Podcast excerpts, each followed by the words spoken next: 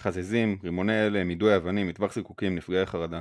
מילים שמהשירות מילואים האחרון שלי ביהודה ושומרון לא חשבתי שישמע עד הפעם הבאה. טעיתי. בצהרי שביעי של פסח, חמש מאות וחמישים אחים אדומים חוו אירוע, חוו אירוע טרור אלים ואנטישמי. כשכל מה שהם רצו לראות זה משחק כדורסל. וכדורסל אפס לא היה שם. אותם חמש מאות וחמישים איש התנהגו למופת, עזרו אחד לשני, הגנו בגופם אל ילדים, והמשיכו לעודד גם כשזיקוקים מתפוצצים מטר מהאוזן שלהם. אז בשמם של כל האלפים שנשארו בארץ ודאגו מרחוק, אני רוצה להגיד לכל אותם חמש מאות וחמישים איש, ולהנהלת הקבוצה, השחקנים ואנשי הצוות. תודה. ומפה אני רוצה לקרוא לכל אדום ואדומה. יום רביעי הקרוב, ש- שבע בערב, מביאים את האחים, החברים, הדודים וכל מי שאפשר. באים בטירוף לעודד, לקרוא את הגרון ולהראות לאייק ולכל אירופה שיש לנו אהבה, והיא בסוף תנצח. רד ספייס, פרק שבע עשרה, מתחילים.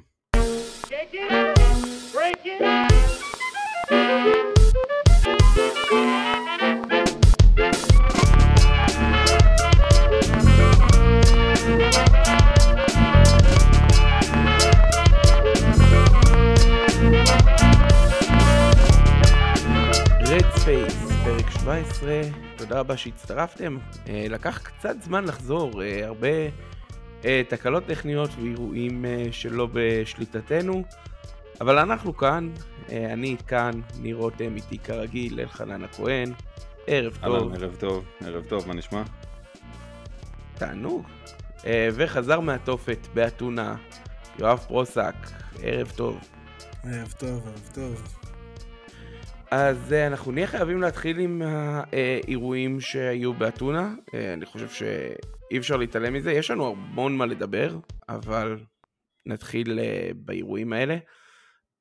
בגדול, בגדול אני רוצה... לפני שתתחיל לדבר, עשינו ספייס ביום רביעי מיד אחרי המשחק, כל מי שנמצא בטוויטר אפשר לגשת לעמוד שלנו, למצוא שם את ההקלטה של זה, אנחנו נצרף קישור בעמוד של הפרק, שם הדברים היו יותר טריים וזה, אפשר לשמוע את זה, זה אחלה.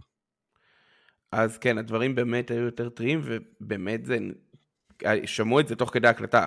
אני עדיין הייתי באיזשהו סוג של פחד, מודה בזה, אבל באמת הדברים שנאמרו שם פחות או יותר מסכמים את כל הערב המשוגע הזה שעברנו. אבל אני רוצה לשאול אתכם עוד לפני שנדבר על האירועים, אפשר בכלל להתייחס למשחק שהיה שם בתור משחק כדורסל? חנן? אפשר להתייחס, אפשר להתייחס לשתי דקות הראשונות, ואנחנו נעשה את זה בקצרה מאוד, לא עכשיו, כשנגיע בסוף הפרק הזה לניתוחים של מה צריך לקרות במשחק ביום רביעי, אבל בגדול לא, למעט כמה נקודות ממש ממש קטנות שזיהיתי בתחילת המשחק, כשעוד היה משחק כדורסל, אין מה להתייחס לזה. אני פחות נחת מחד, יש שם אלמנטים שאפשר להתייחס להם, להתייחס להם בהמשך, אבל קשה להפריד מה מתוך, מה זה בעיה אמיתית, ומה זה פונקציה של, של, של, של חוסר ריכוז בגלל אירועים מסביב. בוא, אנחנו כולנו מבינים, הרי הקבוצה עלתה למחצית השנייה מסיבה אחת, והסיבה הזאת נכונה, שהסיבה שעלו למחצית השנייה זה בשביל שלא יהיה פוגרום ושיעלה בחיי האדם בקהל. כן, כן, אף אחד שם לא הייתה כוונה לנצח, אבל יש שם... כי גם ג'יקיץ' לא לקח טיימאוט במחצית השנייה, כן? הוא לא רצה לעכב את זה, כאילו... אז לקחת משהו מהמשחק הזה... רצינו שהאירוע יסתיים. בדיוק, רצינו שהאירוע יסתיים. יסתיים ויסתיים בלי שאף אחד מת. וזה, הצליחו בזה. אז לקחת את מה שהיה במחצית השנייה, בוא נאמר, אולי ברבע הראשון אפשר לקחת דברים, כל מה שהיה במחצית השנייה... הוא לא רלוונטי בשום צורה, לשום דבר, השחקנים לא היו מרוכזים, המשפחות של השחקנים, המשפחות של הצוות היו ביציע, לא רלוונטי האירוע הזה, בשום צורה. כן חשוב לי לציין, אחרי מה שאמרת, גם ברבע הראשון היו אירועים, כלומר, בערך מה-שבע אפס שהיה, פחות או יותר המשחק באופן פורמלי הפסיק. אז נכון, הפועל עוד ניסתה לשחק כדורסל באיזשהו... באיזושהי קונסטלציה. לא שיחקה כדורסל, את הרבע הראשון הפועל ניצחה. שיחקה כדורסל, תהרוג אותי, אני לא יודע מה הייתה התוצאה במשחק. כלומר, באמת שהיינו שם... למה שאני אהרוג אותך, חבר'ה? למה שאני אהרוג אותך? חבר'ה מיוון מנסים לעשות את זה. כרגע הם נכשלו. בכל מקרה, באמת שמהרגע שקרה מה שקרה, כולנו, כל מי שהיה שם, ופה באמת זה מילת, זה עוד כבוד לכל הקהל שהיה שם, כל אחד ניסה לעזור אחד לשני, באמת שכולם דיברו אחד עם השני, ראו אנשים לחוצים והתחילו לבדוק מה אפשר לעשות, הנהלת הפועל שהעבירה מים לאורך כל האירוע לאנשים, לא רק לאלה שלחוצים, פשוט קנו שם את כל הסטוק שהיה באולם לפי דעתי, פשוט ארגזים על ארגזים של מים שהגיעו לקהל ישירות, ובעיקר שוב התגובה של האנשים, כלומר אנשים שהסתובבו ביציאה ודיברו ובדקו מה אפשר לעשות ובדקו שהכל בסדר ודיברו פשוט כדי להרגיע. ויואב, בוא אולי אתה תספר את הצד שלך, כי את שלי כבר אפשר לשמוע בפלטפורמה קצת שונה. ניקח את זה ככה, אני חושב שבגדול עבורי, אני אגיד שזה לא היה אירוע מפחיד עבורי, כי זה משהו גם יואב האבל אמר במקום אחר, כאילו ראיתי, לא ראיתי איזה לוחם גדול, אבל uh, הייתי בתות חרדים, והייתי הייתי בלבנון שנייה, והייתי בשטחים, והיה לי נקודות רפרנס יותר גרועות בחיים, ולא לא חשתי סכנת חיים, חוץ כשהאבן הראשונה שפגעה מה שלידינו, וחשבנו שזה, שזה חזיז, וזה מפחיד שחזיז התפוצץ לידך, ואז שהבנו שזה אבנים, אז פשוט מתרחק, התרחקנו מהם, אבל עצם זה, ובלייב אמרתי לעצמי, טוב, כאילו משטרה מנהלת הפסד בחוץ, כי ככה מנהלים הפסד, וכמו כל הפסד באיזשהו שלב נגמר לו הדלק, ו... והם הלכו, אבל ברטרוספקטיבה, העובדה שאני מתייחס ל... לאירועים במונחים, באמת, כמו שאלחנן אמר, במונחים של שירות צבאי באיו, של, של ניהול הפסד, ב... וברפרנס לכאילו תחושות שיש לך ב... באירועים שמורה, אירועי לחימה, בעצימות כזו או אחרת, זה פסיכי, אנחנו מדברים פה על משחק כדורסל, מדברים פה על משחק כדורסל, וה... והדברים שאנחנו מזהים, זה ה... ואנחנו מדברים על הריח והטעם של גז מדמיע, כשהשוטרים מפעילו אותו בחוץ, זאת אומרת שאתה מבין שהם מפעילו גז מדמיע, ו... ואם זה רעש של רימון הלם, או שזה זיקוק, כי זה לא בדיוק אותו רעש, ו... ואתה רואה את השוטרים בחוץ, כאילו, היה שם בחוץ, כאילו, באמת, הפסד משוגע, כאילו, בחוץ זה היה, זה... מי, מי שלא היה, אני, אני רגע אכנס, Uh, בגדול, בהפסקת המחצית, uh, וזה הבנו פחות או יותר באותו רגע, uh, אוהדים של אייק אתונה ניסו להיכנס לתוך היציאה של uh, אוהדי הפועל, uh, והשוטרים בעצם ניסו למנוע את הכניסה. עכשיו מה שהלך שם, באמת שזה, אני לא הייתי לוחם בניגוד אליך, uh, הייתי אפס שתיים וגם זה בקושי רב עם uh, פטורים, אבל זה היה באמת זירת קרב, כלומר זה מזכיר לי שכשהיו מבצעים בעזה והייתי בבסיס בעוטף, אז הייתי שומע את הירי מרחוק, רק שהפעם זה היה כאילו מעבר לקיר זכוכית, פחות או יותר. וזה היה באמת עשרות רימוני הלם, ורימוני השן היו שם לדעתי, או שזה היה גז מדמיע.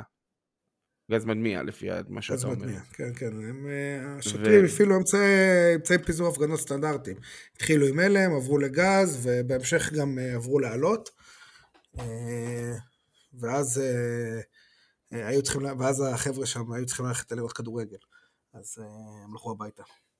אני חייב לציין שכצופה מרחוק, הדבר שהיה הכי קשה לי, זה הידיעה שאני... אני חובש, הייתי חובש בצבא, וכאילו, אם, אם היה מישהו שהיה יכול להיות רלוונטי באירוע הזה, זה אני, ובאמת, התחושה האישית שלי הייתה חוסר אונים מוחלט, שהאנשים שאני אוהב חוטפים שם אה, אבנים ורימונים ודברים כאלה, שזה, הייתי חיה, כאילו, זה היה התחושה שלי, איזשהו חוסר אונים מוחלט. אני חייב להגיד גם מהפידבק שקיבלתי מה... בהודעות תוך כדי, זה נראה הרבה יותר גרוע בטלוויזיה, כי... בסוף האבנים ברובן כן היה מרחב סטרילי שהיה כמעט מספיק בינינו לבין הפורעים, והם זורקים אבנים, רובן לא מגיעות, הזיקוקים חוץ מאחד שבאמת הגיע ליציאה לא הגיעו אלינו, אז כאילו אתה במבט קר, אז בסוף דה, גם יצא שכולנו יצאנו בשלום, היה כאילו שריטות פה ושם, מישהי שבתזמון רע ומשב רוח לא נכון, שאפה קצת גז מדמיע, שזה מאוד לא נעים, כי אנחנו לא מתורגלים בזה, אבל בסוף כולנו הגענו הביתה בשלום, ולא היה, זה לא היה, כאילו יכל להיות אירוע הרבה יותר גרוע, אבל מה שגם הזוי בעיניי, זה שבחצי שעה אחר כך, לא יודע אם זה הזוי, אתה שם, מבין כאילו כמה העולם שלנו, של כדורסל בישראל, הוא איפשהו סטרילי, יצא לדבר שם עם אחראי האבטחה, אז הוא אומר, היום כבר אין כמעט קהל חוץ בכדורסל ביוון, אבל כשהיה קהל חוץ, כאילו לא אחראי האבטחה, השוטר יותר מבוגר, אני לא באמת יודע מה התפקיד שלו, גם היחידי שיודע אנגלית. הוא אומר שזה לא, לא היה אירוע חריג במיוחד, כאילו, ככה נראים משחקי כדורסל אצלם, שיש שני קהלים, שזה קטע, שמבחינתי זה דבר הזוי, כאילו, מה... כולנו באנו לראות כדורסל, כאילו, מה באמת, כאילו, לא עד כך אכפת לי מאף קבוצה אחרת בעולם, בשביל לפרק שירותים ולזרוק אבנים? מה, אנחנו כובשים את הר הבית? כאילו, מה נסגר פה עם אנשים? מה, אנחנו ביוון? כאילו, מה? סליחה, כן, תמשיך. כאילו, אין להם על מה להילחם, יש להם מספיק צרות בחיים, באמת. לזרוק על האבנים, לפרק, עכשיו, הם בסוף צריכים לחזור לעולם הזה, ועכשיו אין להם קרמיקה בשירותים, ו... זה כאילו מבאס, לא מבין, אני לא מבין, באמת שאני לא מצליח להבין את זה, אבל אני לא מצליח להבין הרבה דברים שקשורים לחוליגניזם וארגוני אולטרס, אז אולי אני הבעיה. אני חושב שבאמת הדבר שהכי הפתיע אותי, זה באמת האדישות של המשטרה, אני גם יצא לי לדבר עם האחראי האבטחה, עוד בשלב הרבה הרבה יותר מוקדם, כלומר, אני פניתי אליהם פעם ראשונה כשרק היו לייזרים שכיוונו אלינו,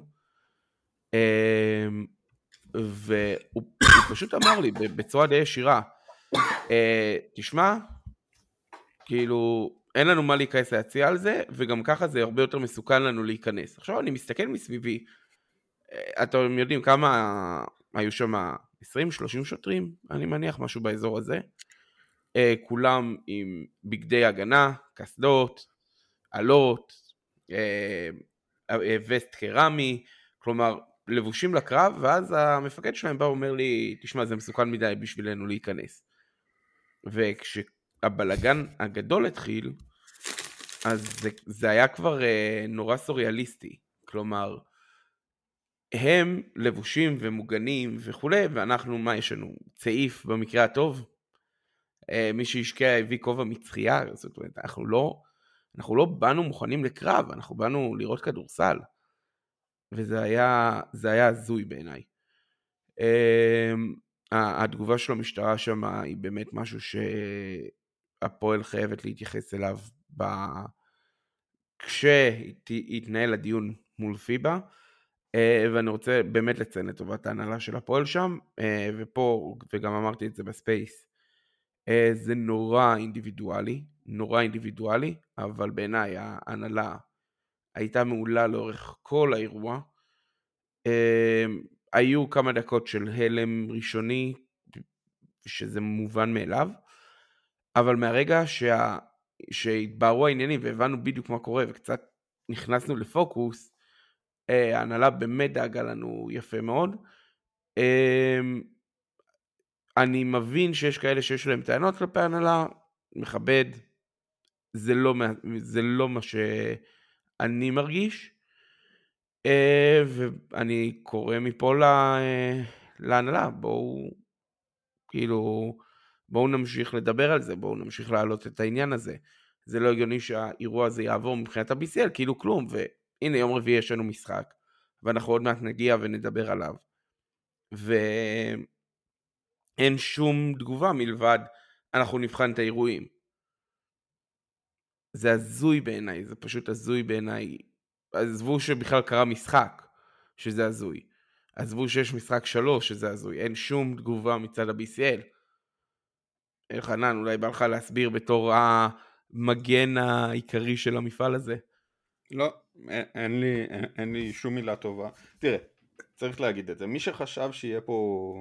הפסד טכני או משהו בסגנון הזה, הוא קצת חי באשליות, כי זה לא קרה ולא יקרה בשום מקום.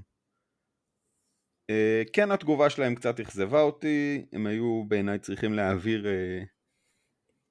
המכתב שהם הוציאו היה צריך להיות בעיניי יותר חריף, ולהבהיר לאייק ש... שיש גבול, במיוחד שזה הפעם השנייה שזה קורה באייק אתונה העונה, כי בתחילת העונה האייק אתונה, האוהדים של האייק אתונה שלחו לבית חולים שני אוהדים של רג'יו אמיליה, אבל ואחרי שסינגרתי קצת, אני, אני אגיד, לא, זה, התגובה של ה-בי סי אל מאוד, מאוד הכזבה אותי.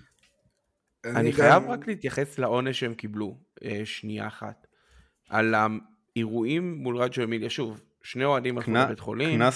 קנס ושני משחקים ללא קהל. קנס של עשרת אלפים יורו, לא תגיד קנס. שלוש משחקים ללא קהל, וקנס של עשרת אלפים אירו, חמישים אלף שקל.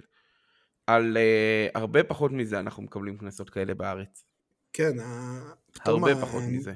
פתאום המערכות נגד אלימות בישראל נראות רציניות. קודם כל נגיד תודה שאנחנו... לא, באמת, נגיד תודה שעם כל ה... אנחנו לא מתנהלים בתוך התרבות ספורט הזאת. היה במוצ"ש אחרי, היה משחק, אוהדי מכבי חיפה שהיו פה בעשרות אלפיהם, הפסידו משחק להפועל בכדורגל, אנחנו נכנסים למשחק, הם יוצאים כולם מעורבבים, משחק נגד הפועל חולון, שהוא משחק שיש בו רגישות מובנית, אבל גם נגמר המשחק, יוצאים ביחד, לא קורה כלום לאף אחד, כאילו, ועם כל, ועם כל זה שכאילו, כנראה בכדורסל חולון זה הקהל, לפחות שבהיסטוריה שלי, וגם הוא הקהל הכי בעייתי, וזה, אנחנו לא, אנחנו מתנהלים בעולמות, כאילו, אנחנו מתנהלים בעולם שבו אנחנו הולכים לספורט ולראות ספורט, ו, ולא לדבר על זה, זה, זה דבר נחמד לגב, זה דבר חיובי, שאולי כן צריך לזכור לזכות תרבות הספורט הישראלית, כל הביקורת שיש עליה. ולגבי התגובה של השיטור, אני אגיד בכנות, אני לא, קודם כל, לשוטרים שבפנים הייתה, הם לא, השוטרים שבפנים, המשימה שלהם הייתה לשמור עלינו, ולא להיכנס לתוך הזה, זה היה להגן על השטח הסטרילי, ואני מבין את הרציונל שמונע מהם להיכנס להציע, גם שם להיכנס להציע, תחשוב עם התגובה הזו, זה לא כמו פה להיכנס להציע, זה, זה, זה הופך את זה לאירוע, והם רצו כנראה, וגם שם חיכו הכוחות היותר, המקביל, כאילו מי, ששבו, מי שהיו איתנו הם מקבילי שיטור, ומי שהיו בחוץ הם מקבילי יס"מ, הם רצו להוציא את ההפסד החוצה, כדי שיוכלו להפעיל את כל האמצעים עם מינימום הפרעה לקהל, כאילו זה, זה משהו ש, שהיה באיך שהמשטרה רצתה לנהל שם את האירוע, אז, אז אלה שהיו יוצאים בפנים, כל התפקיד שלהם היה, ב, היה לעמוד ולחצוץ בין הקהלים, ואם מגיעה אבן נמוכה, אז הם גם ירתו אותה עם המגן, אבל באמת שבזה זה נגמר, ו... אבל גם לא היה מצפות מזה, זה, ככה זה היה תוכנית קרב שלה, שהמשטרה הגיעה איתה. אז כאילו זה מעצבן, שאתה מרגיש שאתה, שכאילו הם שם והם לא שומרים עליך, ואתה שואל אותם מה אתם עושים והם לא עושים כלום, אבל מסתכל בדיעבד מה הם אמורים לעשות. אין להם מי שהיה בפנים את היכולת להתמודד עם, עם חמש מאות חוליגנים, למי שהיה בחוץ, בחוץ יש יכולות אחרות, היה להם גם אמצעים אחרים. אז it is what it is, כאילו, זה דיון שהוא, כאילו, הדיון הזה הוא לא מעולמות הכדורסל, והוא דיון הזוי. הזוי שאנחנו צריכים לנהל דיון כזה. זה פשוט הזוי, זה הזוי, כאילו, אני באתי לדבר על כדורסל, במקום זה אני שומע פה על תוכניות קרב, זה הדבר הכי קרוב לקרבי, כנראה שעשיתי בחיי, הדיון הזה. ועוד איזושהי הערת ביניים, שגם יואב אמר בצדק, אני חושב שבאיזשהו מקום, זה הכניס אותנו קצת לפרופורציות, לגבי מה זה כדורסל, כלומר, אנחנו הרבה מדברים על האלימות של הפועל תל אביב, והיו אירועים ביד אליהו, עם, עם הספסל של הפועל בכמה משחקים, והיה... אין סוף אירועים עם אוהדי חולון באולם שלהם ובמלחה ובארנה. רוב הזמן, כאילו, אם זה אירוע קל ב- ביוון, אז מצבנו טוב. כלומר, עם כל הביקורת שצריך וצריך לבקר כל אלימות, מה שעברנו שם זה כנראה לא קרוב לאלימות מבחינת מה שחווים במקומות אחרים, אז אולי נגיד תודה על זה במקום אה, לתקוף. אה, נחזור לכדורסל, מה אתם אומרים? בשביל זה התכנסנו, לא? אז אה, תודה שהצטרפתם לחלק הצבאי, אה, שיחה שלא הבאנו את איתי אנגל, אבל בואו נדבר כדורסל. וואי, פרק של איתי אנגל, פרק של איתי אנגל ביציאה יווני יכול להיות נהדר. הוא לא, הוא לא, הוא פחות מסרבים, ממשהו עם סרבים וקרואטים בסכסוך דמים, הוא לא נכנס. שני הצפני שרובים לכדורסל, אבל חוץ מזה, זה אחלה חוויה לטוסים פה לחול. כאילו חוץ מהמשחק עצמו, הערב לפני, ובכלל אתונה היא עיר כיפית, וממש נחמד, חוץ, כאילו, חוץ מהדבר הקטן הזה, שהאירוע הזה... חוץ מהקטע הזה שניסו להרוג אותנו, היה אחלה. כן, אני יכול להעיד שאני וניר טסנו למשחק בשטרסבורג, והיה מאוד טוב, היה נהדר.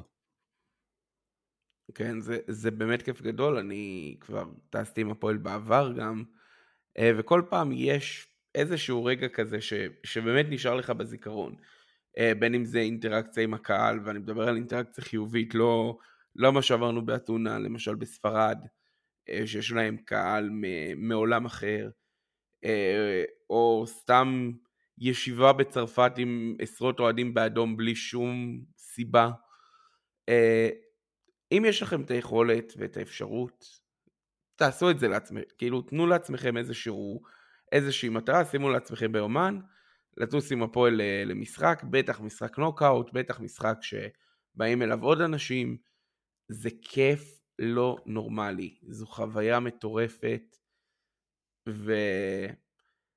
ופעם הבאה תשתדלו שזה יהיה במשחק קצת יותר רגוע אולי. וחזרה לכדורסל.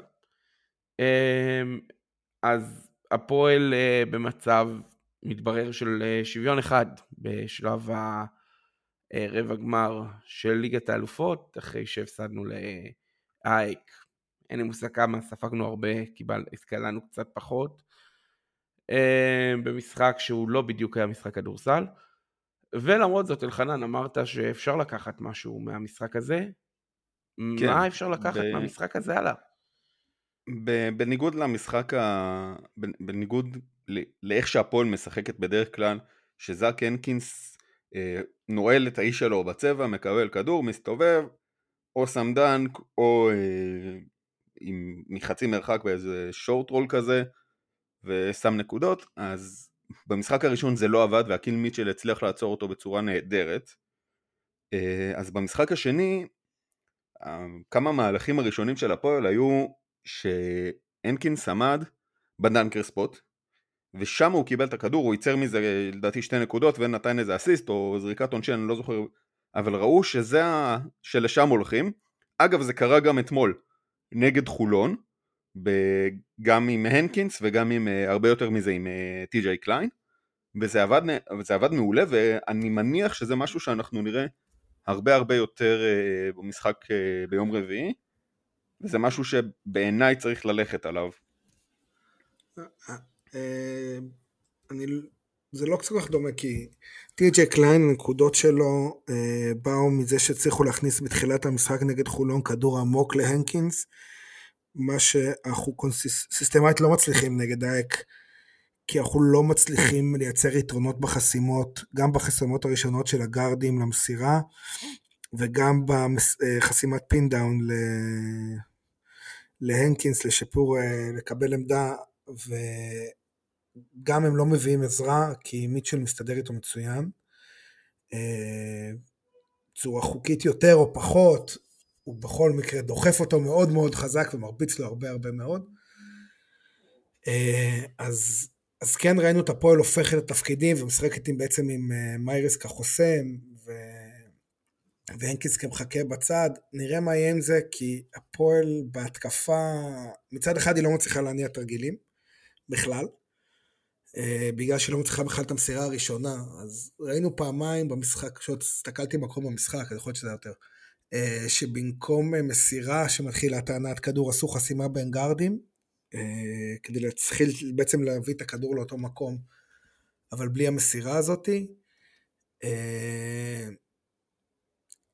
אייק מאוד מאוד אגרסיביים על הכדור, ראינו כמה חטיפות שלהם לדנקים, עכשיו אני לא יודע להגיד אם זה, אם זה פונקציה של חוסר ריכוז שנובע מהעובדה שאת ה-עשרים דקות הראשונות פה דיברנו על, על הפסדים, או שבאמת האגרסיביות של אייק מגיעה להפועל, מחלחלת להפועל. אני רוצה לקוות שזה הראשון, אנחנו נדע את זה די מהר במשחק ביום רביעי, כאילו, אם אייק צריכו לשבור פיזית הפועל, או, ש, או שזה פשוט היה אירוע. חוץ מזה, הבעיה של הפועל ביום רביעי הייתה בהגנה, הרבה מאוד נקודות של חוסר ריכוז, נגיד סוף רבע שלישי, כן, סוף רבע שלישי, מאבדים את איזיה מיילס בהתקפת מעבר, שהוא השחקן בערך היחידי שם, שאסור לך לאבד, כאילו הוא רץ איזה שבע שניות לבד, הוא לא רץ, הוא הולך די לאט בסך הכל, ואז נעמד לקלוע שלושה לבד, וכמה בקדורים שספידי סמית פשוט איבד את השחקן שלו, המון המון טעויות של חוסר ריכוז, החוסר ריכוז הזה, אני, אני רוצה לחזור שטיפה, החוסר ריכוז הזה ראינו אותו גם ברבע השני במשחק בארנה, כי ברבע הראשון הפועל שלטה, ואני לא זוכר מה הייתה בדיוק התוצאה, אבל עשרים ושש שש, עשרים ושמונה שש, משהו כזה. לא, עשרים ושמונה שש, כאילו ריסוק, ו, ולאט לאט אייק חזרה וחזרה וחזרה, בעיקר מ... מחוסר ריכוז ומעיבודים מפגרים וחוסר ריכוז בזריקות. אני חושב שכאילו זה, זה כן יכול להיות שזה איזושהי מגמה. גם אתמול חולון חזרה בזכות בין השאר דברים כאלה. וחולון, חשוב להזכיר, היא שומרת קצת פחות טובה מהאייק אתונה. כן, כאילו... אבל, אבל גם, גם ב- באמת שהאייק אתונה היא שומרת... כן, אבל לא, לא בהרבה. בוא, בוא נגיד את האמת. כלומר, כן, ברנדון בראון מאוד יכול לעזור להוריד את הלחץ עם הריווח וונה, אבל זה דווקא נגד חולון. אייק משחקים מאוד מאוד סיסטמטי. כן, יואב? הנושא של הריווח נגד חולון הוא מאוד מאוד משמעותי, כי חולון מביאות נגד הפועל, דיברנו, לא זוכר אם זה פרק שהוקלט או לא, אבל מביאים מזרות מאוד עמוקות, גם אתמול, ושירות הפועל לקליעות מאוד חופשיות, גם גזי האחוזים של הפועל, לאזור חמישים אחוז היו אתמול, אבל ברבעים השני... ואייק לא עושים את זה. ואייק לא עושים את זה, והפועל הייתה עם הרכב מאוד לא מרווח אתמול, ברבעים השני והשלישי, השלשות של הפועל לא נכנסו, וברבעים כן נכנסו, ואז הפועל ברחה. כן, אבל כשוונה... כפי זה היה הסיפור. כשוונה ובראון ישחקו, אז השלשות ייכנסו באחוזים יותר טובים.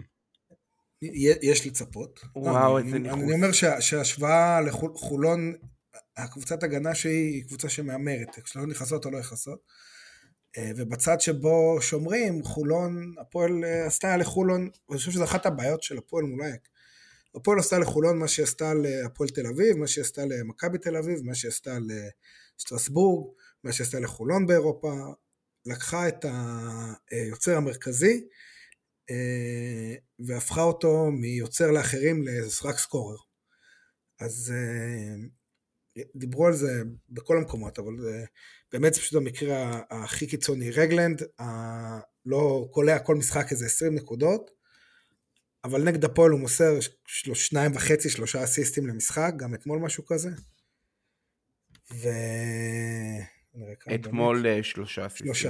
שלושה אסיסטים, שזה שחקנים של שבעה אסיסטים, פשוט עוצרים את המכונה ונותנים לו להיות סקורר לבד. באייק זה פחות רלוונטי, כי אין להם שחקן כזה, כאילו, אין להם שחקן שהוא זה שמניע את המכונה דרך הגרדים. השחקן שלהם שמניע את המכונה זה הקיל מיטשל, שהם הורידו את הכדור, ואז עולה שאלה אם אתה צריך, אם אתה מביא עזרה להנקינס או לא. שזאת שאלה מעניינת, כי... אני לא חושב שהנקינס מצליח, הנקינס לא מצליח לסדר אותו באחד על אחד. מיטשל יותר חזק ממנו, הוא דוחף אותו אחורה, וכששחקן גבוה ומוכשר מצליח להגיע לאמצע הצבע, זה, זה יהיה גמר, זה ייגמר בנקודות, או יותר גרוע עבירה, כי ה- היכולת שלנו לייצר התקפה כשהיא תאי סגב על המגרש, מול קבוצות כמו אייק, ואני מאוד אוהב את תאי סגב, אבל אתמול ראינו גם את הבעייתיות שלו בהרבה מאוד מהמשחקים, אז מאוד מאוד תלויה בנוכחות של הנקינס ובגרביטציה שהוא יוצר על המגרש. אז אנחנו חייבים להגן עליו מעבירות. דרך להגן מעבירות זה להביא עזרה. עזרה והאייק יודעת להגיב לעזרה הזה טוב, היא מוסרת כדורים החוצה טוב, והם תוקפים את הקלוזטים שלנו בצורה סיסטמטית.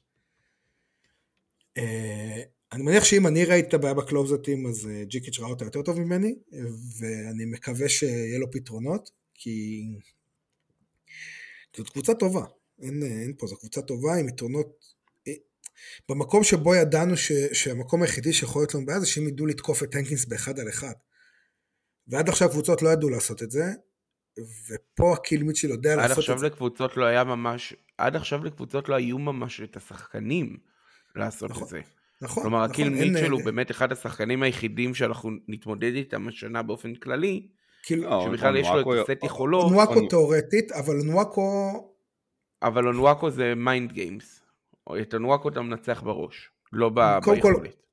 אונואקו, בדיוק, הוא שחקן שרח מאוד מנטלית, כאילו באמת מה ש... כאילו, שני משחקים חשובים נגד הפועל, הוא מקבל שלישית בכוונה ברבע שני, ושאף אחד לא יספר לי כלום, הוא עושה עבירות שהשופט תראה, לא שורק לו פעמיים, בשלישית הוא שורק, הוא מנסה לצאת מהמשחק, עושה שטויות, ואונואקו גם לא שומר, הקיל מיטצ'ל גם שומר, אז אתה... הוא בעיה, גם ראינו את זה גם עכשיו מול חולים. אני, אני חייב לשאול את השאלה הזו באופן כללי. אם אנחנו מסתכלים על שני השחקנים האלה, קיל מיטשל והנקינס, אני חושב שבעיניי זה שני הסנטרים הכי טובים במפעל, וכן יותר משרמנדיני. אם אנחנו מסתכלים עליהם באמת... שרמנדיני לא בעונה טובה. ספציפית העונה הזו, אבל בוא, יש לו איזו היסטוריה... יש לך את ליאון קרצר מבון, יש לך את... קולומויסקי ממלגה. אני כן מסכים שהם שני הסנטרים הכי טובים כרגע ב-בי סי אל, אבל גם קרצר וגם קולומויסקי קרובים אליהם מאוד. אוקיי, את מי מהם, כלומר, אם עכשיו אתם בונים קבוצה, אין לכם לא את הנקינס ולא את הקיל מיטשל ביד, את מי מהם הייתם לוקחים? אני לא יודע אם הם האופציות היחידות. אני לא יודע אם הם האופציות היחידות. אני אומר בהנחה והם שתי האופציות שלך. תיאורטי, סתם לשאלה לכיף. קשה לי להגיד, אני חושב... זה מאוד תלוי איזה קבוצה אתה בונה, זה ממש לא... כן, זה קשה להגיד. הם שני טייפקאסטים מאוד שונים של שחקנים. אתה מדבר על הקיל מיטשל והנקינס, או על קולומויסקי וקרצר? והנקינס, כן, כן. לא, לא. הנקינס והקיל מיטשל. הבנתי.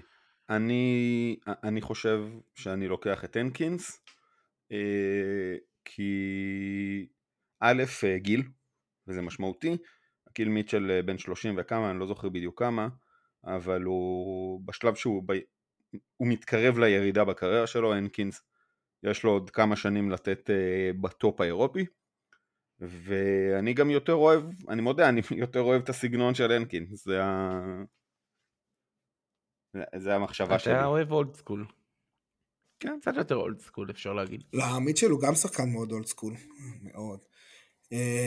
שוב, זה גם עניין של איך מפעילים אותם.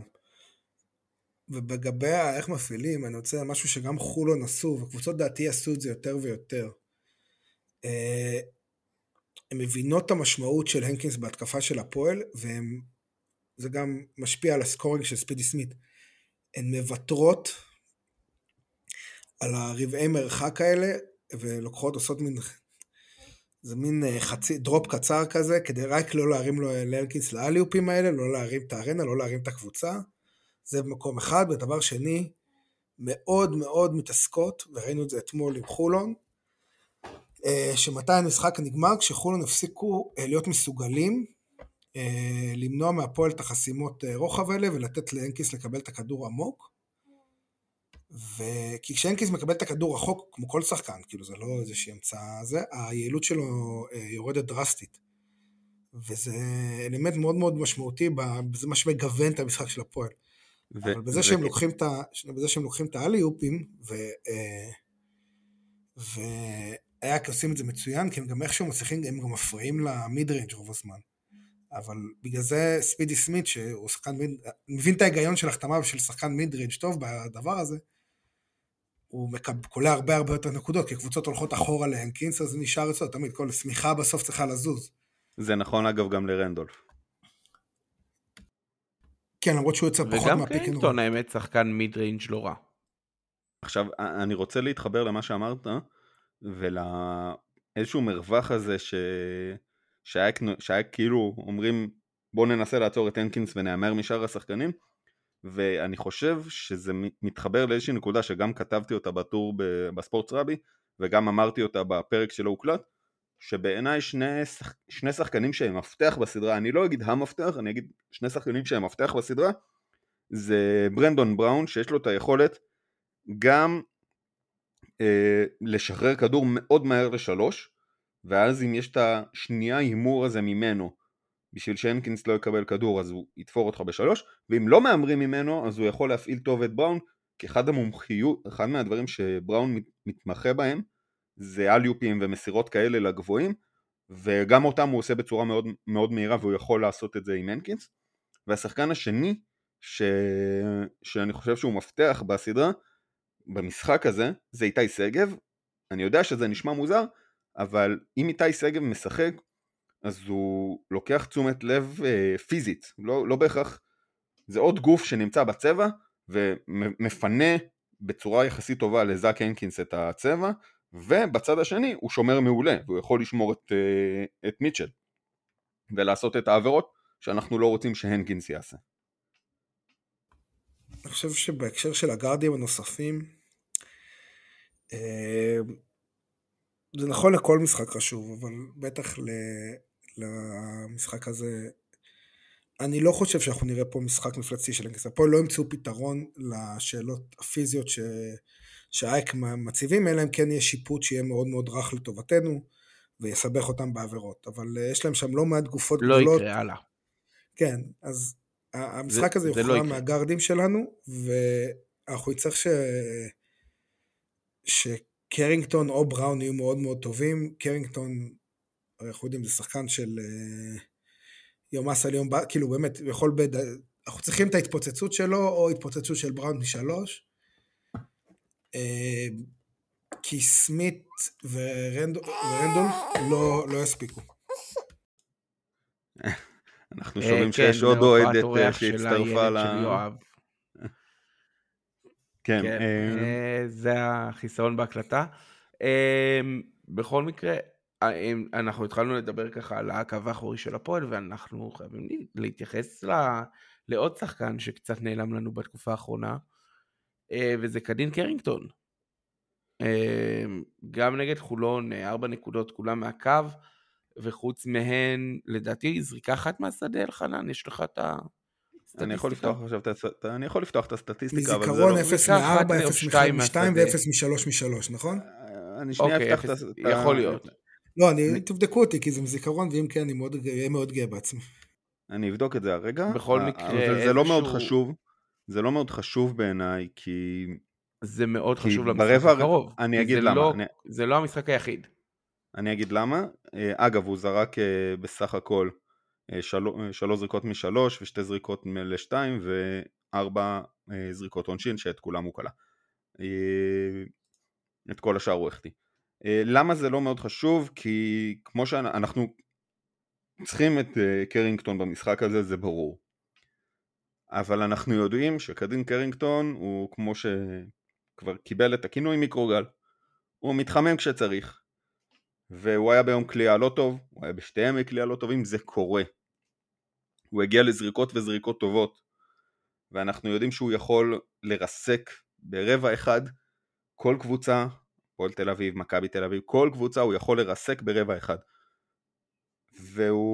והאנרגיות שלו ברבע האחרון, הוא שמה, הוא נמצא זה, אנחנו צריכים לקוות שיהיה לו יום כלייה טוב, אני מאמין, מקווה. יותר מזה אין לנו מה לעשות, אם זה יקרה זה יקרה, אם לא, נקווה לטוב ממקום אחר. אם לא, אנחנו בבעיה קשה.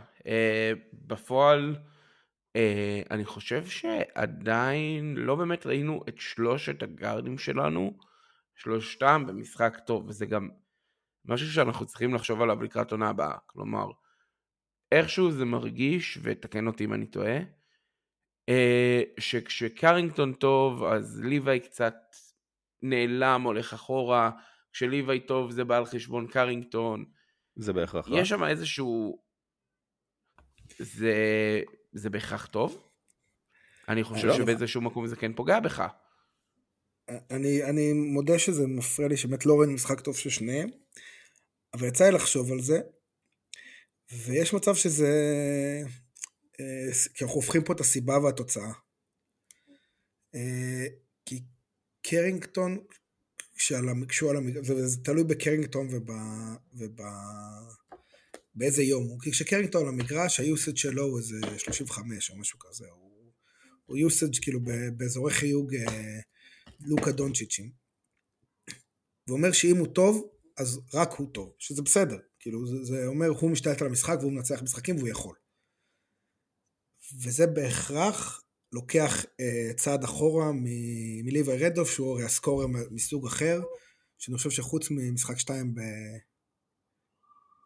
ב-איי איי קי, חוץ משחק שתיים באתונה, לא ראינו אותו המון, באופן קונסיסטנטי לוקח כדורים לסל, הוא סקורר שניזון מהמשחק הזה, ואיכשהו אתה לא שם, לא מבין, והוא עם חמש נקודות.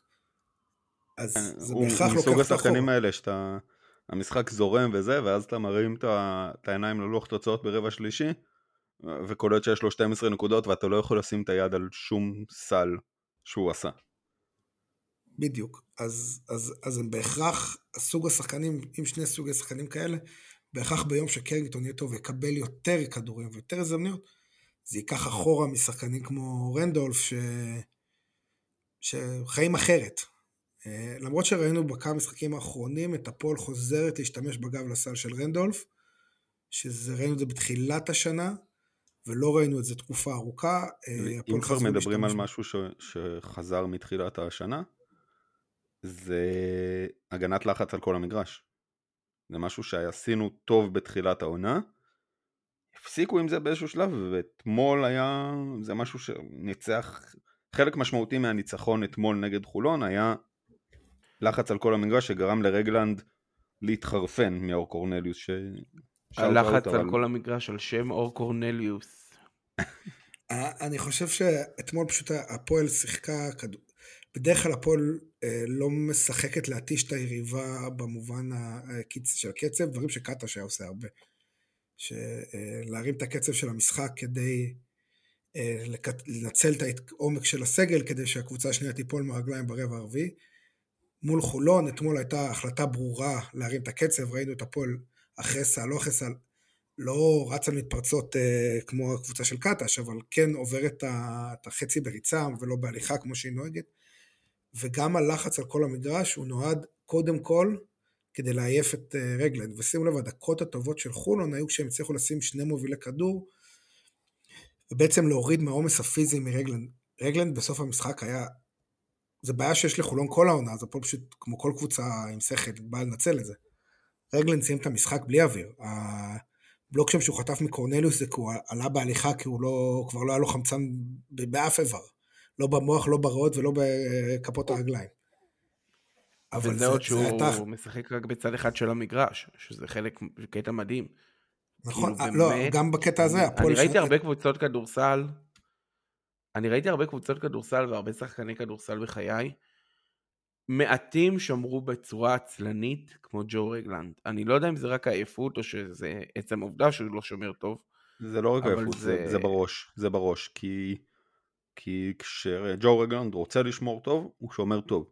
הוא לא שומר מדהים, כן? הוא לא מוטמבו ולא יאניס אנטרקומפו, אבל הוא, הוא שומר טוב כשהוא רוצה.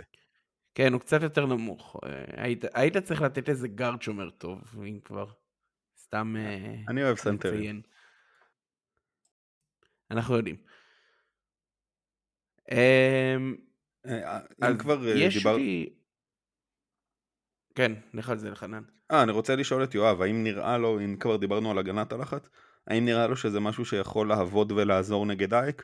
כי זה הגנה שאייק עושים אותה הרבה, אייק הם... מאוד בקטע של, הם מתחילים את ההגנה שלהם בלחץ מאוד מאוד גבוה ופיזי, ואו במסירה הראשונה או בחסימה הראשונה הם עוברים לאיזושהי הגנה אזורית, הם משנים מאוד את ההגנות, משהו שהפועל לא עושה, האם זה משהו, האם הלחץ הזה להפעיל את הנשק שלהם נגדם, האם זה משהו שנראה לך שיכול לעבוד? אני לא חושב. אין שם מוביל כדור דומיננטי שאתה רוצה להתיש, הם יכולים פשוט להחליף ביניהם, סך הכל אני... בין ברייטון למר ל... כן. לקני וויליאמס. כן, ו... ויש להם גם עזרה מה... מספר שבע ש... שמוביל כדור, כאילו... אין שם מישהו דומיננטי שאתה יכול, שאתה אומר בוא אני אטיש אותו, וסוף רבע רביעי הוא יפול מהרגליים ואני אנצח את המשחק. שזה המטרה העיקרית של לחץ לאורך זמן, כאילו, אלא אם כן יש לך, אתה יודע, לחץ של ספיישל סיטואשנס, אתה לוחץ אחרי עונשין וכאלה, כדי באמת לחטוף את הכדור, אבל לחץ קונסיסטנטי נועד בסוף להתיש, להפיל מישהו מהרגליים, ואין שם מישהו להפיל מהרגליים, והם גם, אני אישית באופן,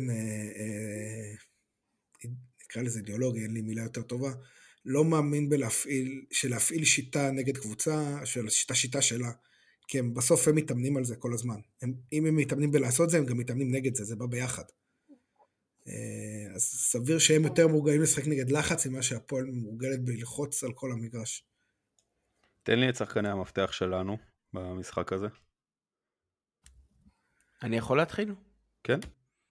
ואני אתן פה חתיכת דלאפ כנראה. אבל uh, הפעם זה מאוד מאוד על, ה, על הספסל שלנו, שזה אומר ונה, שזה אומר קרינגטון, וזה אומר בראון. כלומר, הצוות המסייע חייב להיות הרבה הרבה יותר אפקטיבי, uh, בעיקר, בעיקר בצד ההגנתי. וזה אומר בלייזר. Uh, וזה זה אומר בלייזר, נכון. Uh, אבל דווקא... להגיד בלייזר זה כמו להגיד איתי, כלומר, אני יודע שאיתי סגב, למרות משחק לא טוב נגד חולון עכשיו, אני יודע שאיתי סגב ייתן הגנה. אני יודע שעוז בלייזר ייתן הגנה. ברנדון בראון הוא לא שומר גדול. הוא עושה שיפור. הוא נראה הרבה יותר טוב, אבל הוא לא איזשהו שומר גדול, הוא לא סטופר הגנתי. ובין, כולנו יודעים את החסרונות שלו. ודווקא את אלה שהם לא השומרים הגדולים בצוות המסע, אנחנו חייבים אותם ב-מאה אחוז פוקוס, כי את האייק אנחנו לא, אנחנו ננצח רק באינטנסיביות הגנתית מטורפת, כי הם קבוצה, יצא, יצאנו קצת לכתוב על זה, כי, כי לא הקלטנו לדעתי, אבל האייק היא הקבוצה כנראה הכי דומה לנו, מבין הקבוצות ש, שפגשנו. הפועל ירושלים עם שבעים ושבע נקודות למשחק, אייק עם שבעים ושש וחצי, הפועל ירושלים עם שבעים ואחת פוזיישנים למשחק, הפועל ירושלים עם שבעים, שבעים, זה הנתונים שהיה לפני הסדרה. מספרים, כן, מספרים מאוד דומים, זה אותה קבוצה. אבל מה שעוד יותר, אבל להבדיל מהפועל, ההגנה שלה הרבה פחות מסתמכת על הכישרון האישי. Uh, כלומר, היא הרבה יותר uh, תנועתיות, הרבה, הרבה יותר עזרות, uh, זו הגנה מסוג קצת שונה, uh, וכדי לנצח את זה אנחנו באמת חייבים להגיע באינטנסיביות פסיכית למשחק, uh, כי אייק, למרות כל החגיגות המוקדמות, אייק היא כנראה הקבוצה שהכי קשה יהיה לנו נגדה, uh, וזו נבואה שדי הגשים את עצמה, uh, קל להגיד את זה בדיעבד, וכן, uh, ואנחנו חייבים, חייבים, חייבים את השחקנים האלה. יואב, השחקנים שלך לסדרה? למשחק, אני... יותר נכון. נשאר אחד. לסדרה, אותו עבר. מבחינת שחקנים, אני חושב שספידי סמית צריך להיות מפוקס, גם בהגנה וגם בהתקפה. זה חשוב מאוד. הוא צריך להיות באמת, הם נותנים מרווחים מאוד מאוד קטנים, שמאוד מאוד קשה לנצל אותם, ונצטרך אותו שם. אבל uh, לדעתי זה משחק של uh, ג'יקיץ'. Uh, הוא צריך להביא משהו אחר, גם בהגנה, גם בהתקפה, איזה שהם פתרונות. אני חושב שהיתרון של מה שקרה באתונה, מבחינת הכדורסל, כאילו מבחינת ה... זה שאנחנו uh, יודעים, שהוא יודע מה הבעיות, וההפרש בסוף עזוב, אבל הבעיות ההגנתיות הוא יודע... אנחנו יודעים מה הבעיות, אני לא יודע לפתור אותן. אבל לא יצטרך להביא להם פתרונות, ואם הוא מצליח להביא להם פתרונות, בנוסף להביא איזשהו שינוי, איזשהו, וראינו אותו עושה שינויים כאלה, דיברנו על זה בפרק שלא הוקלט, על השינויים באיך שהפועל טיפלה בפיק אנד רול מול דיג'ון. הוא לא הוקלט, אז זה קצת בעייתי להגיד, לדבר עליו. אני לא יכולתי לשמוע אותו. לא, אני חוזר על זה גם. הפועל שינתה, בשני המשחקים מול דיג'ון, הפועל שינתה את איך שמטפל בפיק אנד רול. אני לא אכנס לזה, לא זוכר את ההסבר המלא, כי כמו אני פה את מה שבדקתי, אבל בכל מקרה הביאה שיטה מאוד... ההסבר המלא הוא פשוט שבמקום בהדג' לרדת עד הסוף, אז ההדג' הלכו טיפה הצידה. את זה, ההדג' הלך הצידה, וה... אחרי השם של זה, מצד שני, העזרה שיורדת, ירדה, ירדה ממש עד, עד המיד פוסט כדי לעצור את הטיימינג של, ה, של הקליעה, ולא רק עשתה שם שואו, אלא ממש הגיעה עד, עד וויר, כדי שהוא לא יוכל להרים קליעה, ולתת יותר זמן. או נגד שטרסבורג, הפועל עשתה גם, בה, עשתה אייס, שזה להפנות את השחקן נגד החסימה, גם בפיק אנד רולים באמצע, כדי לא לתת ל... נו, לא לתת לגארד שלהם שקולה את השלשות, לקבל את השלשות מכדרור, כל מיני שינויים קטנים, שהפול כן הראתה בין משחק למשחק, צריך לקוות שהוא ידע לשלוף את זה, כי תייסק ואומר זה נכון, בדרך כלל משחק שלישי, כשתי סתאות נכנסות לעומק, כבר אין יותר מדי מה לחדש, שחקנים מכירים אחד את השני, יודעים מה כל אחד רוצה לעשות. כן, אבל במשחק השני לא באמת היה משחק, אז... שאלה. זו שאלה, כן. תגידו, אתם חושבים, כלומר אנחנו רואים את טי.ג'יי קליין בליגה ובאופן מפתיע לטובה, הוא בסך הכל די יעיל, בעיקר בצד ההגנתי, שזה הפתעה מעניינת. אתם חושבים, חושבים על לרשום אותו במקום סימסנר ונש? יואב נענה על זה ביחד? כן. שלוש, ארבע, לא. לא. אני אסביר לא משתם... איזה תיאום נוראי, תקשיבו. אני מקווה שההגנה של הפועל תהיה יותר מתואמת מאיתנו, מצד שני מתאמנים על זה יותר. אני אסביר למה אני חושב שלא, משתי סיבות. קודם כל ברמה של ניהול סגל, זאת אומרת שאתה מוחק את ונש, מוחק אותו מהסגל של הקבוצה שלך. אני חושב שזה לא טיעון נכון במשחק נוקאוט, כאילו משחק אלונה, אבל בסדר. זה דבר ראשון. דבר שני, גם מבחינה מקצועית, מה שקליין נותן, הוא נותן דברים די דומים למרכז מייריס, רק סגנון טיפה יותר, טיפה יותר עם ריינג' ועם טאץ' בהתקפה, והוא שומר אישי פחות טוב וקבוצתי פחות טוב. ויש לו תעודת זהות.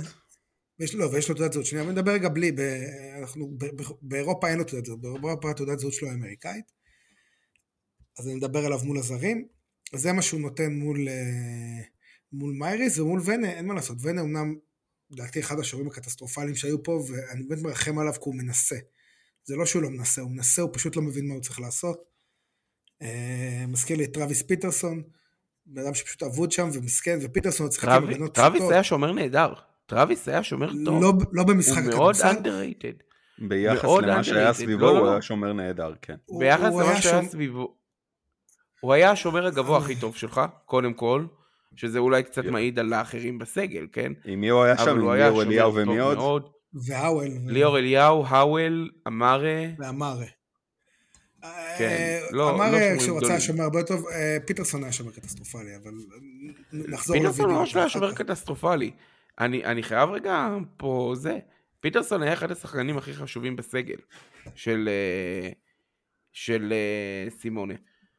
פיטרסון, אמנם הוא לא שומר אישי גדול, אבל ברמה הקבוצתית, הוא היה יודע לתת את העזרות במקומות הנכונים, הוא היה סוגר נהדר לריבאונד, וראו את זה במספרים, אני לא זוכר איפה, דיברתי על זה בזמנו, כן, זה מן סתם לא פודקאסט, שכשפיטרסון על המגרש, האחוזי ריבאונדים של הפועל היו גבוהים משמעותית, גם אם הוא לא היה ריבאונדר גדול בפני עצמו, הוא היה סוגר שחקנים, בצורה מאוד מאוד טובה. הוא היה שומר אישי. הוא היה מביא עזרה, הוא היה מביא עזרה מאוד חכמה.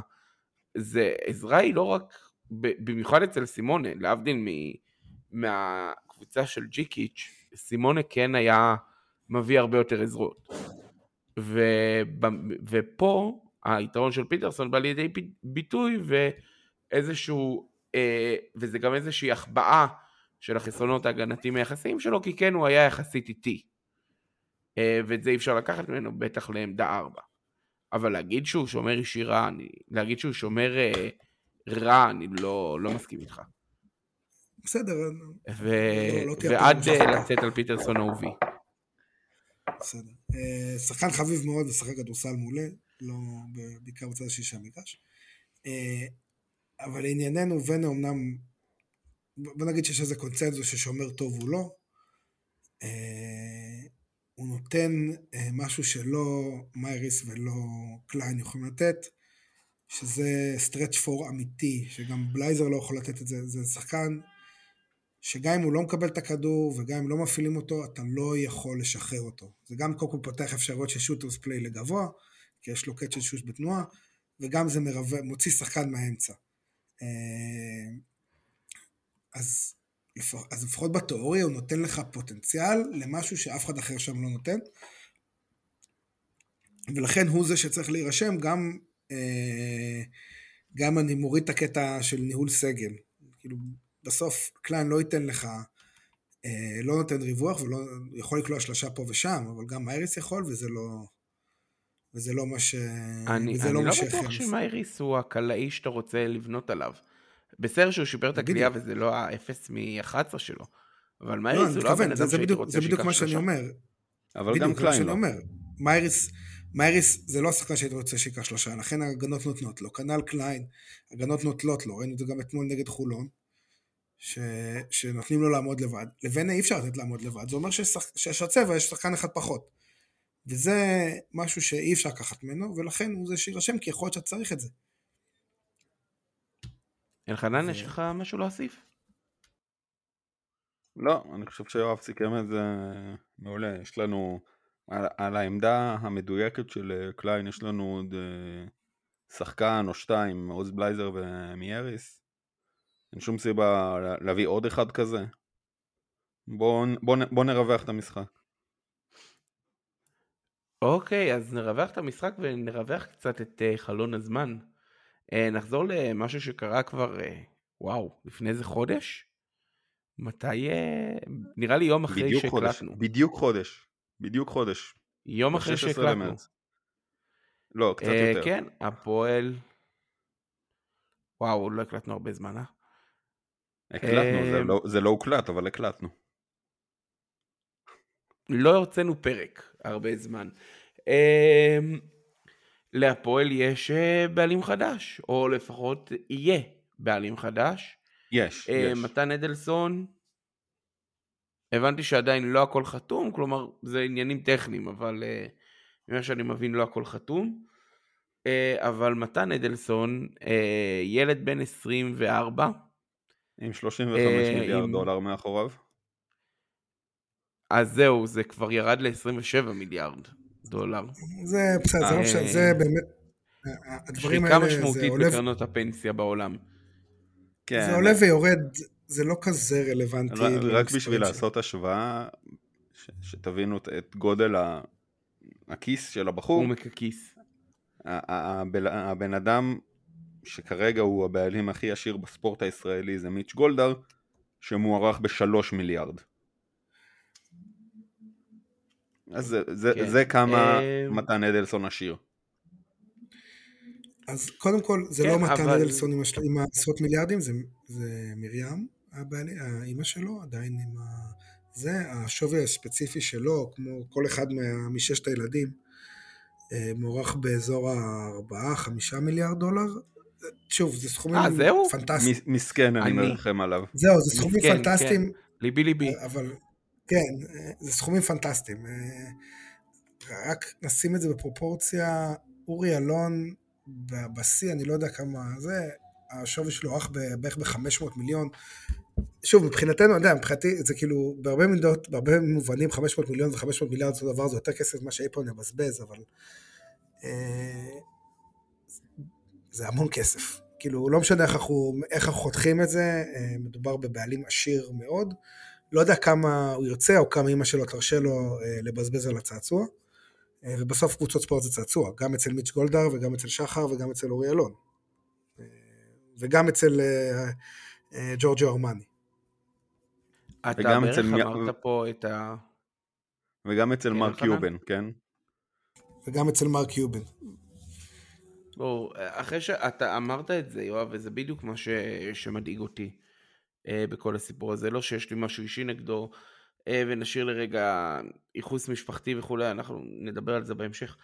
הדבר שהכי מדאיג אותי זה שהפועל נמצאת באיזשהו תהליך מאוד מאוד בריא. הפועל נמצאת במקום טוב מאוד מבחינה ניהולית, אנחנו ראינו את זה באתונה, אה, עד כמה הפועל... אה, בנויה נכון, אמנם היא זקוקה לעוד עומק אולי במשרדים, זה אני לא יודע, אבל כן יש תהליך נכון, וזה צעצוע, כלומר על, על צעצועים כאלה, אתם יודעים, כמו שילד מקבל צעצוע, באמת צריך לדאוג, לא אפשר לעשות עליו כל מיני ניסויים, וזה נורא מפחיד אותי שזה בדיוק הסיטואציה, בדיוק כמו שאורי אלון עזב אותנו, וככה השאיר אותנו בלי כלום, או מקרים יותר קיצוניים, גיידמק, או גומה ש... בוא אני אענה לך. דבר ראשון, להגיד שאורי אלון נשאר אותנו בלי כלום זה לא נכון, כי אורי אלון, הדבר הכי חשוב שהוא עשה בהפועל ירושלים זה לבנות מערכת, וזה בדיוק אותו בסיס למערכת שקיימת היום, ואנחנו כולנו אוהבים ומעריכים אותה. זה הדבר הראשון.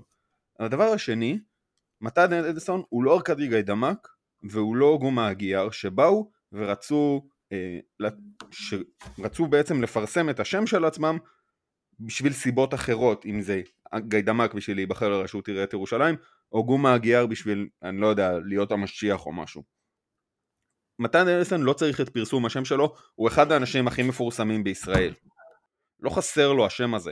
הוא, הוא מנכ"ל של עיתון, כן? הוא, הוא בעלים של עיתון. לא, לא חסר לו השם הזה. אז, אז, אז הוא לא קונה את זה בשביל איזשהו לרכב על הפועל או משהו כזה.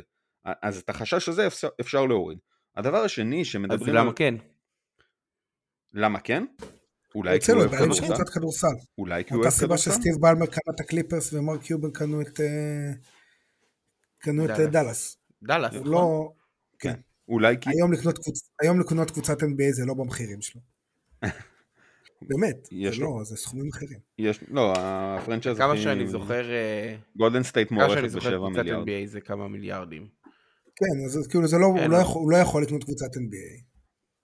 עכשיו, קבוצות EuroLeague אין עכשיו על המדף, הוא כן מחובר לישראל, הוא חי פה, הוא עלה לישראל, אם אני לא טועה הוא שירת בצבא, הוא מאוד אוהב כדורסל, הוא היה מעורב בכמה פרויקטים של כדורסל בקבוצות אן בי איי, הוא היה מעורב בסוכנות שחקנים, זה מישהו שהוא לא זר לענף, כי אם היית שואל את גומה הגייר מה זה כדורסל, אני לא בטוח שהוא היה יודע להגיד לך, בטח ארקדי גיידמק היו יודעים להגיד לך אולי מה זה צעדים ואני מפרגן, אבל ה... הוא, הוא כן אדם שמבין כדורסל, והוא כן אדם שמחובר לאנשי כדורסל בארץ, והוא כן אדם שמכיר את הליגה הישראלית, זה לא מישהו שבא משום מקום, וזה, וה... ואחד ה... העובדה הראשונה שמצביעה על זה, זה שהמינוי הראשון שלו, כ... כאיש הכי חשוב מבחינתו במערכת, שזה הנציג שלו בבעלים, בב... בהנהלה ובדירקטוריון, זה גל מקל, שהוא אמנם הוא לא הגיע לשחק בהפועל אף פעם, אבל הוא מכיר את הקבוצה, הוא מכיר את הכדורסל הישראלי, הוא יודע מה קורה, הוא לא מגיע משום מקום, זה לא איזה אמריקאי שיבוא לנהל פה כמו סטייל מה שמכבי תל אביב כדורגל עשו, זה מישהו שכן מכיר את ה-די אן איי של המועדון באיזושהי צורה, וכרגע הוא לא עשה שום שינוי משמעותי. זאת אומרת, זה, זה גם משהו שצ... ש... שהוא חשוב בעיניי, שהוא... בדגש על, כר... בדגש על כרגע, כלומר, נכון, אבל, אבל לנו... בעלים, בעלים שכל... מה, אבל מה האלטרנטיבה? שחומסקי לוקח את הקבוצה, עם כל הכבוד לחומסקי,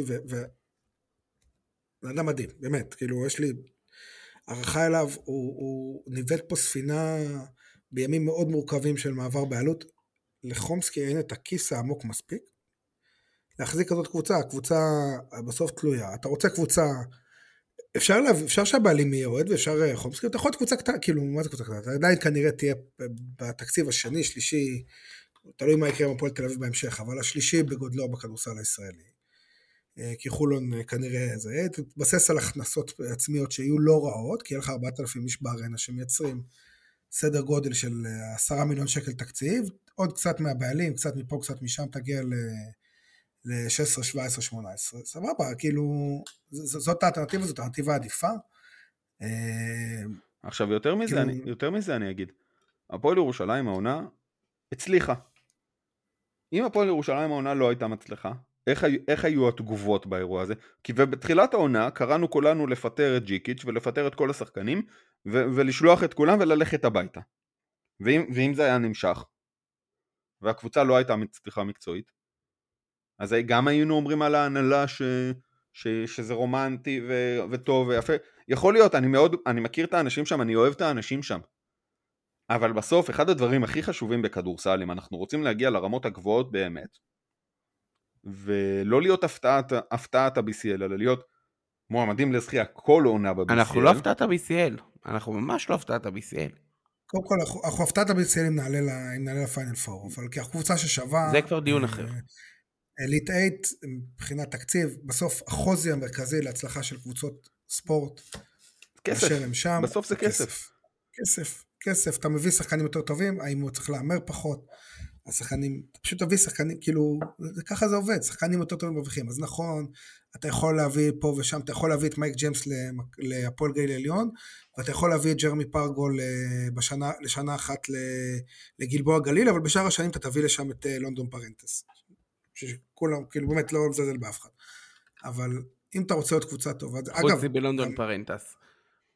אחלה לונדון פרנטס. סליחה, כן, תמשיך. אגב, ההצלחה, אני חושב שאחת, ההצלחה של מכבי תל אביב בשנה, השנה, זה שבשונה משנים עברו, חוץ זה שיש להם אחלה מאמן, זה שהם הלכו על שחקנים שהם הם לא, לא, הם, לא ניסו לאמר. השחקנים שם מקבלים את מה שהם שווים. מכבי תל אביב ניסתה במשך הרבה שנים לשחזר את אלפיים וארבע עשרה, בעצם להביא קבוצה שלוקחת שהיא, שיכולה להתחבר לקחת פיינל פור, מה שאגב גם פה לירושלים ניסתה לעשות בליגה המקומית הרבה שנים. וכשאתה מאמר, אז אתה לוקח שחקנים שהם אחרי פציעה, שבתחילת הקריירה שהם כבר בירידה, שאתה מנסה לתפוס איזשהו, אה, איזושהי הקיצה, אגב, כמו שהקצנו השנה עם הנקינס. דוגמה מעולה להקיצה כזאת, שחקן שמרוויח פחות בגלל זה. זה לא רק הנקינס, אתה גם יכול להגיד את ג'יילן אדמס באותה מידה, אתה יכול להגיד את uh, קינזי בעונת סימונה, הוא גם הגיע... אתה יכול להגיד גם העונה, גם העונה אתה יכול... על העונה אתה יכול להגיד גם את ספידי סמית שזה הקיצה. יש הבדל, וזה הבדל באמת. לא ספידי, קרינגטון הגיע אחרי פציעה. קרינגטון הגיע שנה... הייתה לו עונה מלאה מאז הפציעה. שהוא היה טוב מאוד בה בדיז'ון. לא, אני מדבר אבל לא רק הימורים אחרי פציעה, אלא להביא שחקנים בכסף קטן ולפתח כאילו שייתנו פה עונת פריצה. נכון, אבל ההבדל הוא, ודיברת על קינזי, ההבדל בין קינזי שבעונת סימונה היה הגארד השלישי, היה השחקן הרביעי, רביעי חמישי בחשיבותו בקבוצה, שאתה, בין זה שאתה מאמר על השחקן הזה, לבין זה שאתה מאמר על ג'יילן אדמס, שהוא השחקן הכי מוכשר בקבוצה שלך, והוא כנראה, הוא השחקן ה-אחת שתיים בקבוצה הזאת, זה הבדל גדול, כי כשאתה מאמר בקצה הסגל, אז גם אם אתה נופל זה לא, זה לא נורא. כשאתה מאמר, מאמר בכותרות, כשאתה נופל זה נראה רע. אז בסוף אתה רוצה, אם אתה רוצה, וכולנו פה, ואנחנו רואים, סקל, יש פה אה, אליטה אירופאי, קבוצה שקצת הצליחה, אנחנו מדברים פה, יוצר פה הייפ, יהיו פה אי אלו אוהדים ביום רביעי, אתה רואה גם את האווירה בארנה משתפרת, צריך שקבוצות שנצח ו... ו ושיהיה לשאוף, אז כן, אז אתה רוצה בעלים עשיר, מה לעשות? בעלים עשיר יותר טוב מבעלים פחות עשיר. זה, זה נכון אקסיומטית, מה יהיה כשהוא ירצה לעזוב, ומה יכול להיות, זה באמת, זה דיון מסדר שני, אולי שלישי. בסוף קבוצות ספורט, ואתה דיברת על המשרד, אם צריך להעמיק משרד, להעמיק משרד זה ההחלטה של כמה כסף אתה מקצה למעטפת. אגב, מבחינת פרופורציות, הפועל משקיעה הכי הרבה במעטפת, יותר מהפועל תל אביב, יותר מהפועל חולון בצורה דרסטית, זה פוגע בתקציב שחקנים. אבל אתה רוצה להגדיל את המעטפת, צריך עוד כסף. אתה רוצה שחקנים יותר טובים, צריך עוד כסף. אני לא, אני לא מתלונן על עצם הכסף, אני מתלונן על עצם, עוד פעם הדיון הזה, על בואו ניכנס ליורוליג, עוד פעם הדיון הזה, של האם, כרגע, אין מה לעשות, הכניסה היחידה ליורוליג, היא דרך היורוקאפ, אז זה אומר, עוד פעם לעבור מפעל, דרך אגב, לא דיברנו על זה, אנחנו נדבר על זה בפרק הבא, האם אנחנו צריכים לעזוב בגלל מה שקרה? כרגע זה מילת המפתח בכל מה שאמרת, כי ככל הנראה בשנתיים הקרובות יהיו שינויים דרסטיים באיך שנראים המפעלים האירופיים בין ה-בי סי אל, פיבה ה-אן בי איי בעניין, יש סיבה שג'ורדי בורטמאו נבחר למנכ"ל את, למזכ"ל או למנכ"ל, לא אין לי מושג מה התפקיד הרשמי שלו ביורוליג, יש סיבה שעכשיו... מה שהוא הודח, זה שבודירוגה הוא... בודירוגה, בדיוק. יש סיבה שיש הסכמה בין היורוליג לבין פיבה על חלון נבחר, על שינוי קטן, שינוי כלשהו בחלונות הנבחרות, יש שינויים ולכן זה כרגע. האם אני רוצה להישאר ב-בי סי אל או האם אני רוצה לעבור ליורוקאפ? זו שאלה שאנחנו צריכים לשאול אותה בקיץ, ואני לא בטוח, אני לא בטוח שאני יודע מה, מה תהיה התשובה, ואני לא בטוח שתהיה לי דעה, כי אני מניח שיש אנשים שיש להם יותר ידע ממה שלי יש. שוב, אז... בסוף, בסוף, החיים זה עולם של אלטרנטיבות. היה לך פה, בסוף, זו אלטרנטיבה של, כאילו באמת, אני לא יכול לחשוב על אלטרנטיבה יותר, יותר טובה. אין, כאילו, באמת, זה לא, אין, אין מי, כאילו, מי יכל להרים את הקבוצה של האלטרנטיבה הרבה יותר טובה? אין הרבה ישראלים, כאילו, בשוק, אגב, אתה מדבר על זה שהוא לא, לא גדל, לא אוהב, וזה צעצוע. ינקלה שחר, שהוא בעלים פנטסטי, לא, לאורך שנים. ולא, לא נכנס רגע לסוגיות מוסריות של סוג השחקנים שהוא מוכן להביא. הוא לא גדל, אוהד מכבי חיפה. אז כאילו, מיץ' גולדברג, שהוא גם בעלים מעולה. מה לא ולמכבי תל אביב, כאילו...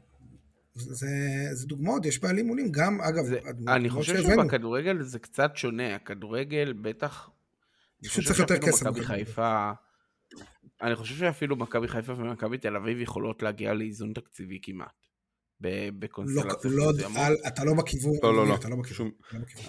קצת מסתנברים עם נתוני העונה. עדיין לא?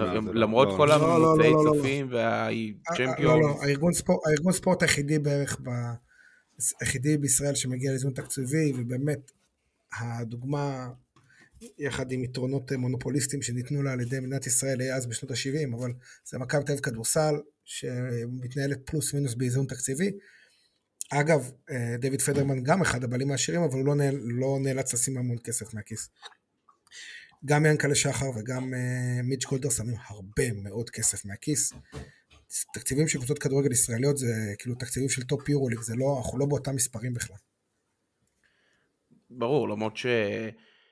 אני חושב, קודם כל הנהלת הפועל כמעט, מה זה כמעט? הנהלת הפועל לא הוציאה מילה על הנושא הזה.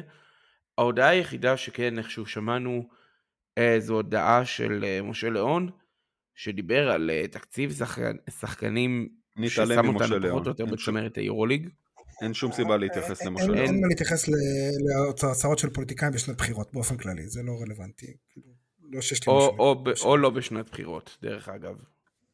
אבל... או למשה לאון באופן כללי. את ה... בוא, בוא נשאיר פוליטיקה בצד. אנחנו מנסים להיות כמה שפחות פוליטיים פה. אפרופו פוליטיקה, יש דיבור על הרבה דגלי ישראל ביציע, הרבה אה, אוהדים, בעצם אנשים שעברו למשחק ואוהדי קבוצות אחרות, זה לפחות לפי השמועות אה, למשחק ביום רביעי. אה, אני מאוד, זה גם משהו שגורם לי לאיזשהו חשש, ואני רוצה לקרוא מפה לאנשים, אין לי שום בעיה עם דגלי ישראל. אם אתם רוצים, תביאו דגל ישראל, תניפו אותו, זה הדגל שלנו, של כולנו, ושל רוב השחקנים שלנו, או חצי מהשחקנים שלנו, אין לי שום בעיה איתו. ובכל זאת, לזכור שביום רביעי אנחנו במשחק ספורט. זה, עם כל מה שקרה, עם כל הדברים שעברנו, זה לא פוליטיקה, זה לא אה, עכשיו אה, להיכנס פה ל... אני לא יודע מה. בסוף אנחנו באים למשחק כדורסל, בואו נעודד את הפועל, בואו נבוא בטירוף. אני אגיד יותר מזה. אייק אתונה ביומיים האחרונים מנסים ליצור מצג שווא בעזרת כל מיני עיתונאים יוונים, וגם עזרה שלא במודע מעיתונאים ישראלים. חווה שלא במודע, אבל כן יש את זה. מנסים ליצור מצג שווא כאילו הפועל ירושלים גם דואגת לתנאים לא ספורטיביים, ואין אף מלון בעיר שמסכים להריח אותם, זה פייק ניוז, ואין אף, ואין אף חברת אוטובוסים שמסכימה להסיע אותם, גם זה פייק ניוז. וזה שהנהלת הפועל שחררה את המספר להקיל מיטשל, יכול להיות שהקיל מיטשל, של הקיל מיטשל הכוונה, ויש, הוא מקבל הודעות נעימות וזה, יכול להיות שיש אוהדים שהשיגו את המספר של הקיל מיטשל, זה לא הגיע מהנהלת הפועל ירושלים, שחקן ששיחק פה שנתיים, אני בעשר דקות משיג את המספר שלו, בלי שום בעיה, ואין לי, ואין, ולא מהנהלת הפועל ירושלים, שאני בספק אם יש לו את המספר של הקיל מיטשל. ומעבר לזה, בואו, בואו רגע נודה באמת, אנחנו חיים בירושלים, כן, יש פה הרבה מאוד פלסטינים, כאלה שמזדהים כפלסטינים, תומכי מדינה פלסטינית, אני לא נכנס פה להגדרות ולפוליטיקה, בואו, אם הם רוצים מלון, יש מספיק בעלי מלונות, שהיו מאוד שמחים לארח אותם, ויש הרבה חברות עזוב, אני לא רוצה אפילו לתת את הבמה לטענות שלהם, לטענות ההזויות שלהם. אני רק, אני נותן את זה כדרך אגב. בואו נשאר פה. אנחנו צריכים להתנהג אחרת. אמרתי את זה בפתיח, ואני אחזור על זה שוב. אני חושב שזה לקראת סיום. אני אחזור על זה שוב. אנחנו צריכים להתנהג אחרת. אנחנו צריכים לבוא אחד עשר אלף איש לארנה. ולעודד בלי שום אירוע אלימות, לא כלפי שחקנים, לא כלפי אוהדים, לא כלפי שופטים, כלום. אנחנו צריכים לעודד את הפועל ורק את הפועל. אפשר גם לעודד שחקנים ולהיזהר מכל מיני פרובוקציות כאלה ואחרות, כי יהיו פרובוקציות. לא נראה שקהל חוץ יעשה פרובוקציות. אני לא מדבר על הקהל חוץ, אני מדבר על התגרות של השחקנים שלהם כדי ש איזשהו חפץ יזרק למגרש, כל מיני דברים כאלה שהם ינסו למסגר את האירוע, הם ינסו למסגר את זה כאילו אנחנו אלו שאלימים, אנחנו כבר רואים את זה קורה בתקשורת היוונית, והם ינסו לייצר את המצג שווא הזה. זה מאוד מאוד חשוב לא להיגרר לפרובוקציות האלה, מאוד מאוד חשוב לשמור על ספורטיביות, לתת לאירוע הזה לעבור בשלום, ייגמר איך שהוא ייגמר, ויכול להיות שנפסיד, כן, קורה, הפסדנו בעבר, לשמור על אווירה ספורטיבית, שלא ייווצר אפילו אופציה לאיזשהו מצג שווא של אלימות מצד אוהדי הפועל, כי אנחנו לא כאלה וזו לא הדרך שלנו. משהו להוסיף לסיום? יאללה הפועל. יום רביעי, כולם בארנה, יש מספיק כרטיסים, בואו נמלא את המקום, בואו, אסור לי לקלל פה, כן? כי בכל זאת uh, צריך לשים טאג, אז בואו נמשגל אותם. יאללה הפועל.